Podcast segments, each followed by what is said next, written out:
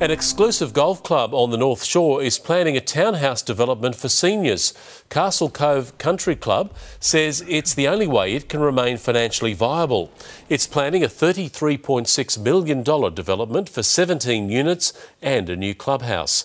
Castle Cove, which has existed for 80 years, is struggling with falling membership.